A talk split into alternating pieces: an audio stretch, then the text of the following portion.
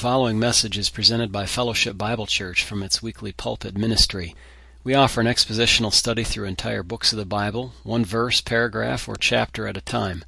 We pray that you'll be blessed by listening in. Thanks for visiting. All right, good evening. We turn our attention now to the Word of God, and uh, Matthew chapter 5 is where we are headed this evening. Matthew chapter 5, we're in the Sermon on the Mount, and it's uh, simply titled tonight the Sermon on the Mount, Part 2, because we addressed uh, the introduction to the sermon in verse 1 already. Last time, this has been a little bit ago now, but we looked at the verse in, uh, in verse 1 where it says, And seeing the multitudes, he, that is Jesus, went up on a mountain, and when he was seated, his disciples came to him.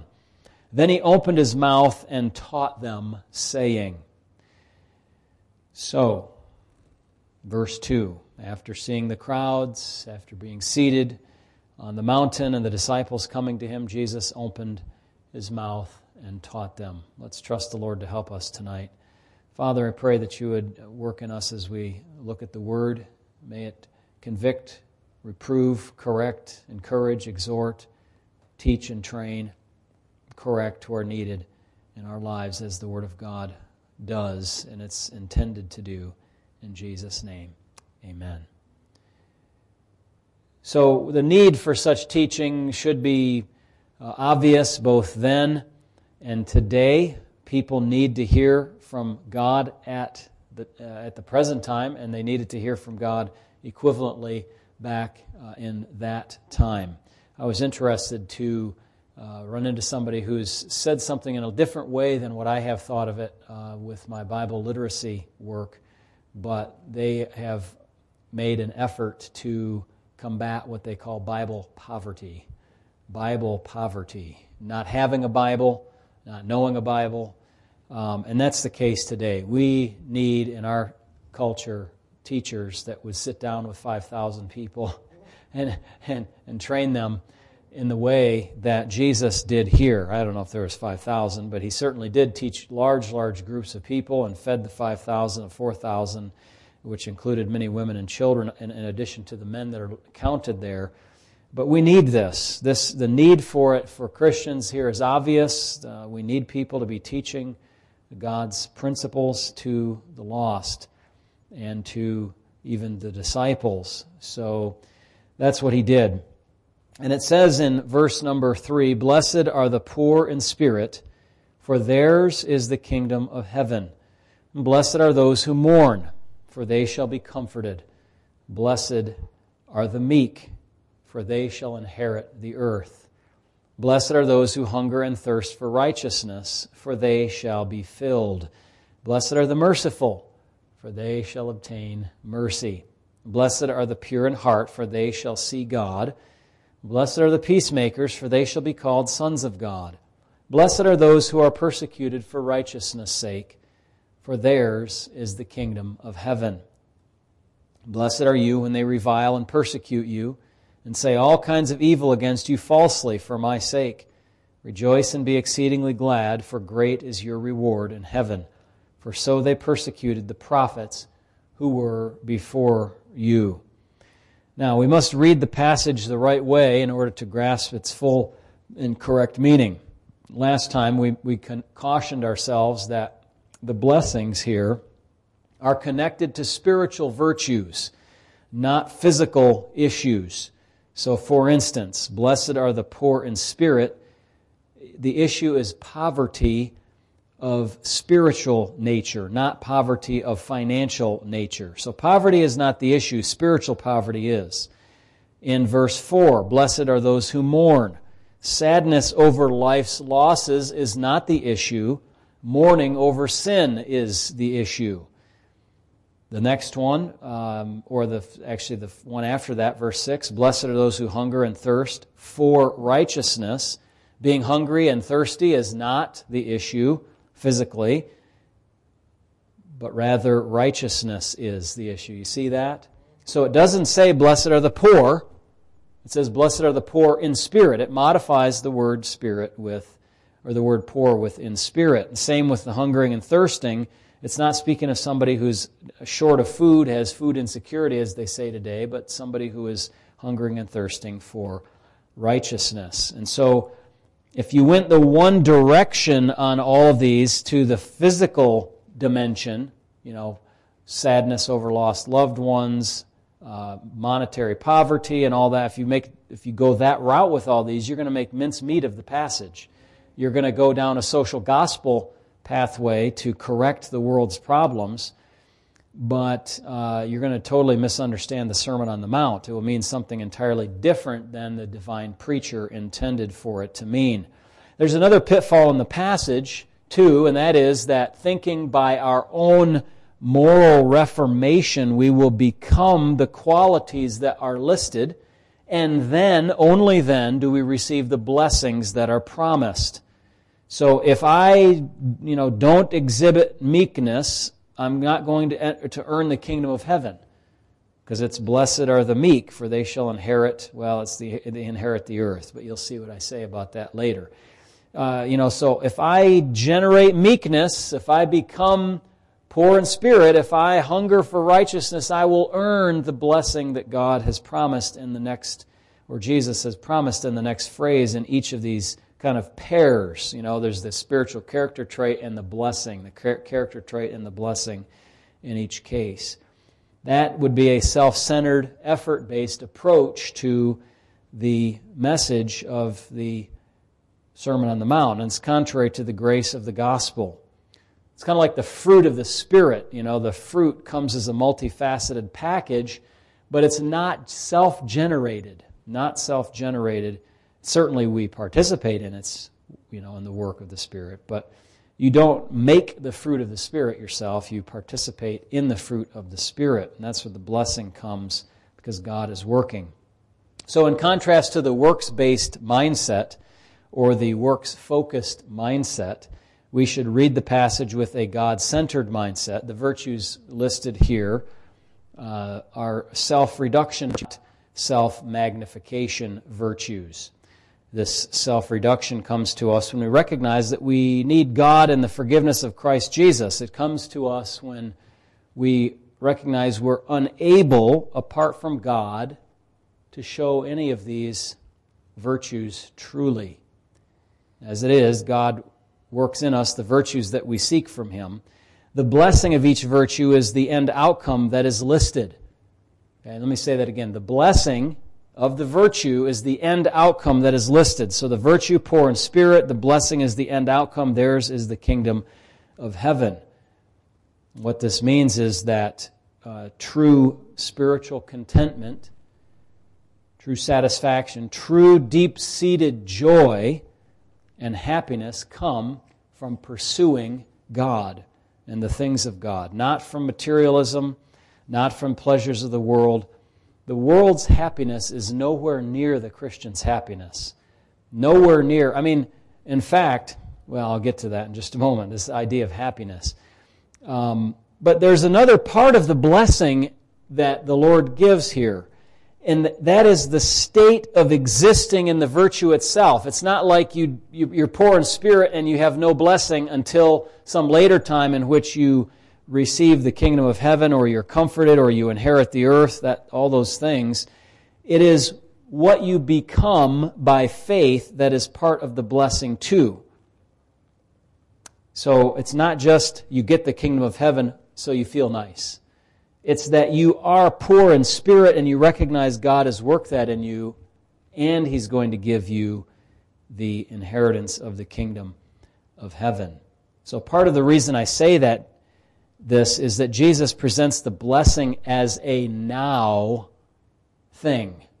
He doesn't say, Blessed you will be in the future, does he? He says, Blessed are those, are, right now those not just later, but now. He says, Blessed are the poor in spirit, not blessed will be the poor in spirit when they receive the kingdom of heaven or whatever. You know, the different blessings are listed here. You are blessed. And so the future prospect and the present characteristic of being these spiritual traits are part of the blessing. In fact, let me just say this that these are marks of true believers. What he's saying here is this is what true believers look like, and this, these are the blessings that they will receive in the future, even if they don't seem to be so blessed right now in terms of, the, of worldly metrics, like they're persecuted, they will receive the kingdom. They will be rewarded greatly in heaven, verse 12 says, despite how the world estimates their circumstance. Now, of course, our energetic and thoughtful participation needs to be included in this endeavor. God uses that, among other things, uh, to produce this kind of blessed situation in you. I don't think you can experience the full blessing of God if you're just a couch potato. You know what I mean? If you're actively participating with God and the things of God and the spiritual development that He's working in you, then you will have that full measure of this blessing. Um, it's not just going to come to you through osmosis, as they say. So trust God to do that work in you, Philippians 1 6, and work it out. Uh, he will complete it in the day of Christ Jesus. Now, I've just kind of talked, I'm talking generally about these before I get to the eight, eight character traits that are listed here. But I want to answer this question first before we get there, and that is what is this blessing that, that Jesus is talking about? I alluded to it a moment ago with words like contentment and happiness. Often this is read like this Happy is the person who is poor in spirit. But the word happy has been so watered down in modern English that it doesn't accurately convey the idea of the spiritual blessing that Jesus is talking about. You know, everybody wants to be happy today. You know, and in fact, that becomes the metric for people's behavior, as you've often heard us say, or you've perhaps heard others say. You know, somebody uh, leaves their marriage situation or something because they say, God wants me to be happy. What they mean is, translation, I want to be happy, and I'm not going to be happy in this situation because I've decided I'm not going to be happy. So, um, happy is just meaningless in a way in that sense. Everybody wants to be happy, but that's such a fleeting emotion that depends on circumstances and the hour of the day. They demand that they would be happy, and this is the measure to them of what is right or wrong in their life. But according to the Bible, as I know you are aware, the scripture tells us that the most important issue is that God is happy, not that you're happy, that God is pleased. Now, I've looked up in a, a Greek lexicon or dictionary the definition of this word. It says, someone who has transcendent happiness. I can go with that because the word transcendent, that really corrects the problems of the word happy and uh, elevates it to the kind of level we're talking about. Some uh, have suggested the translation fortunate. Fortunate are those who are poor in spirit because they will receive the kingdom of heaven. But that has too much of a luck idea to me. Uh, you know, I catch myself sometimes just using the colloquial, uh, fortunately or unfortunately. Well, I mean, you know, it's not like we're saying thank your lucky stars or, you know, glad that uh, fate had a good day for you planned or something like that. Uh, so I try to be careful about using those terms. Uh, I'm sure you'll catch me sometime uh, using it that way. Yeah, by the way, it's kind of similar to the, uh, this, the phrase like, I can't believe it. Is that really true for Christians? I can't believe I can't believe what God just did. Why would you say that? You're supposed to believe in Him. Well, anyway, uh, so I prefer like privileged or favored. Favored, with the nuance of the favor or the privilege of or blessing coming from God. Such people are specially advantaged by God. They have a high standing with God. They have a high level of favor, which refers us back to the idea of grace, right? Favor is grace, the grace of God. The idea of blessing connects with the concepts of blessing and shalom in the Old Testament. Think of somebody in the Old Testament, say in the reign of David or the reign of Solomon, when things were really good, and they were able to, you know, sit under their uh, their fig tree, so to speak, and, and no enemies came, and they you know, they've harvested from their own vine and their own vineyard, their own fields, no problems. Nobody was stealing from. They had a peaceful time. They died a good old age. That's shalom. It's like in Psalm 1, you know, blessed is the man who who doesn't walk in the counsel of the ungodly or stand in the way of sinners or sit in the seat of the scornful. He's like a tree planted by the river Never worries about the drought because the river's right there. He's got all the supply he needs, even though all around the world, all around him is in, in a terrible mess. He has what he needs. Um, Numbers chapter 6, remember the Aaronic blessing? You know, they pronounced a blessing on the people of Israel, and may God bless you and keep you and make his face smile upon you and give you peace and be gracious to you and all of that. These refer to the state of a person who is spiritually well spiritually whole, uh, in good relationship with God, one who, who fears God but also knows the love of God. Okay, so we're talking about the idea of blessedness. What is this? Well, in, in, in ideal conditions, it'll, in the future, in the kingdom, it'll be, um, and, and also in the eternal, eternal state, really, uh, a real measure of what this blessing will look like.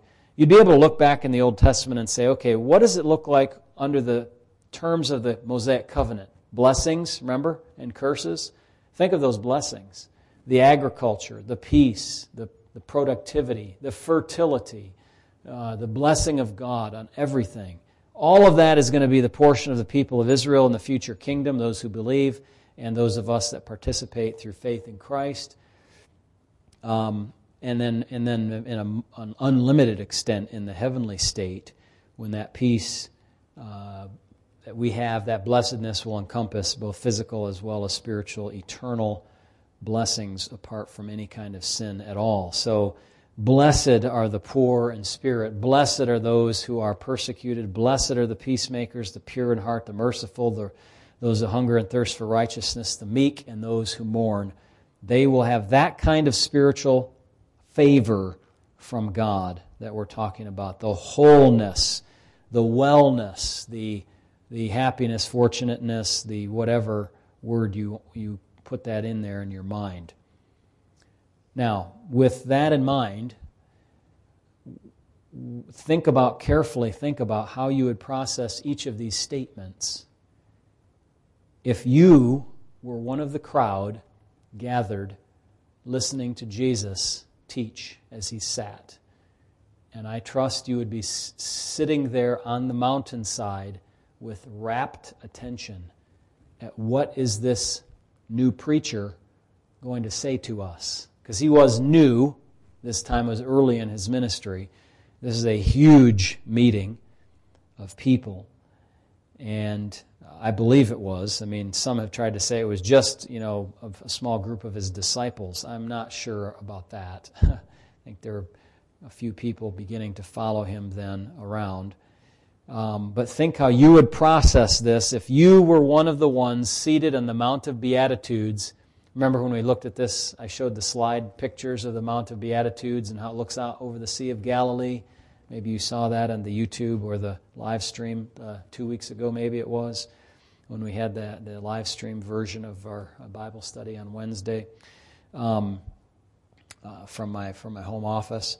But if you were one of those overlooking the Sea of Galilee, think about how Jesus went through these. You know, he didn't read them fast.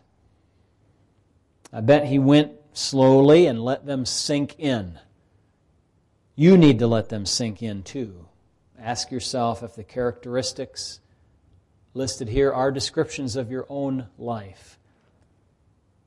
Ask yourself what God wants you to do about your character in light of what we read here. Eight virtues blessings from God. Person of faith who exhibits the following characteristics. These are, these are evidences or manifestations of God's work and faith in God and Christ in these people. Think of the first one. Blessed are you if you are poor in spirit. Why? Because yours will be the kingdom of heaven.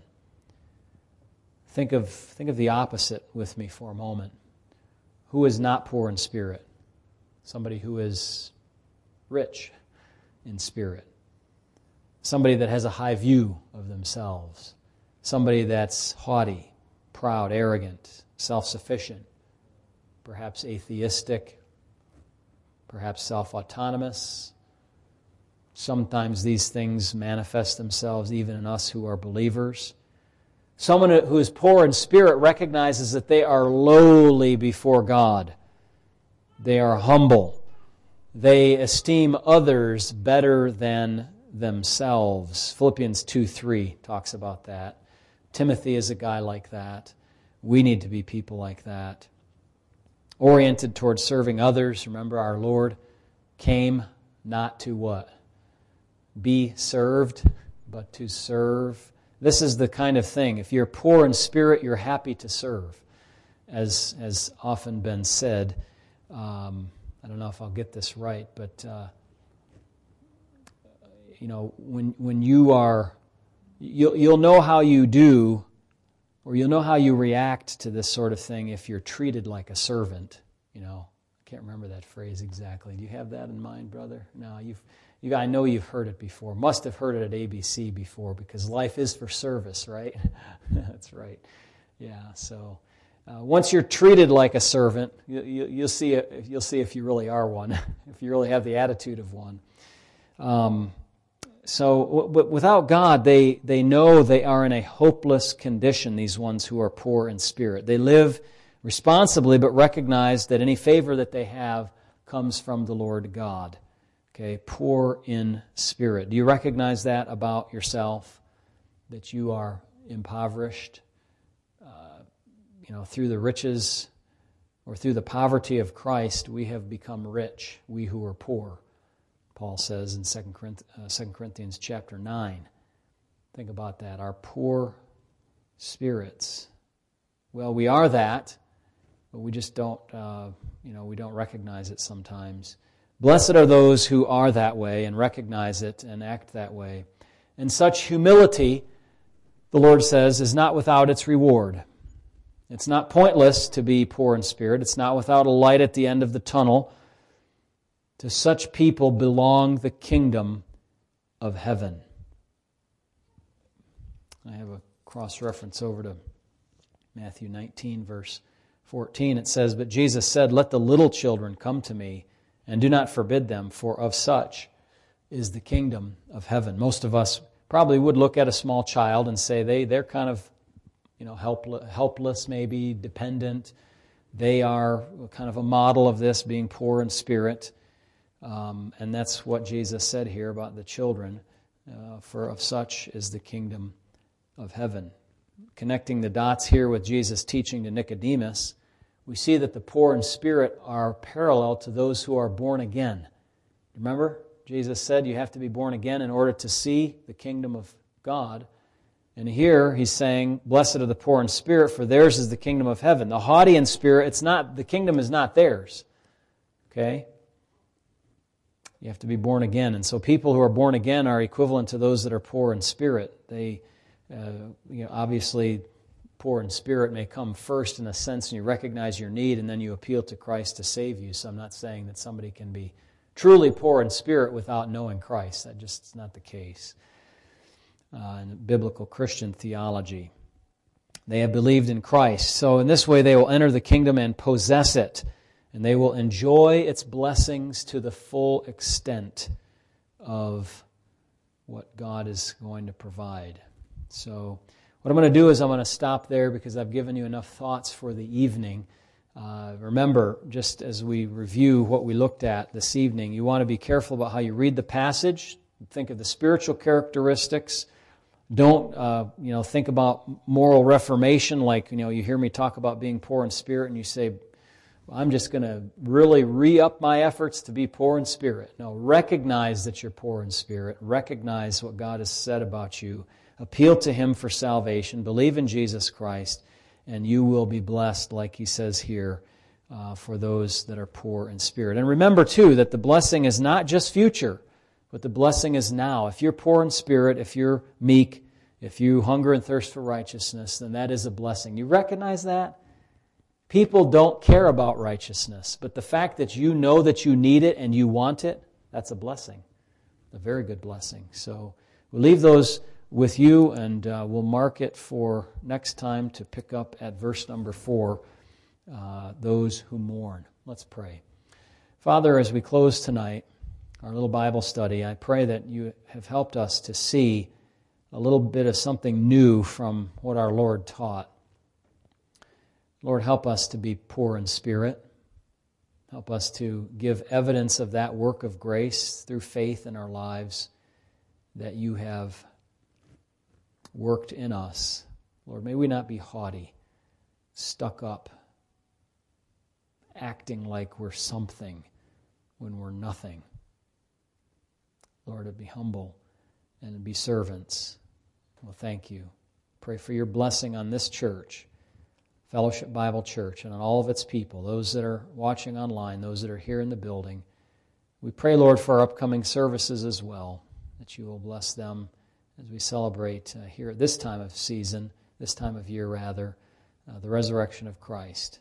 And may we have good, uh, good remembrance on Friday of his death and Sunday of his resurrection. In Jesus' name, amen.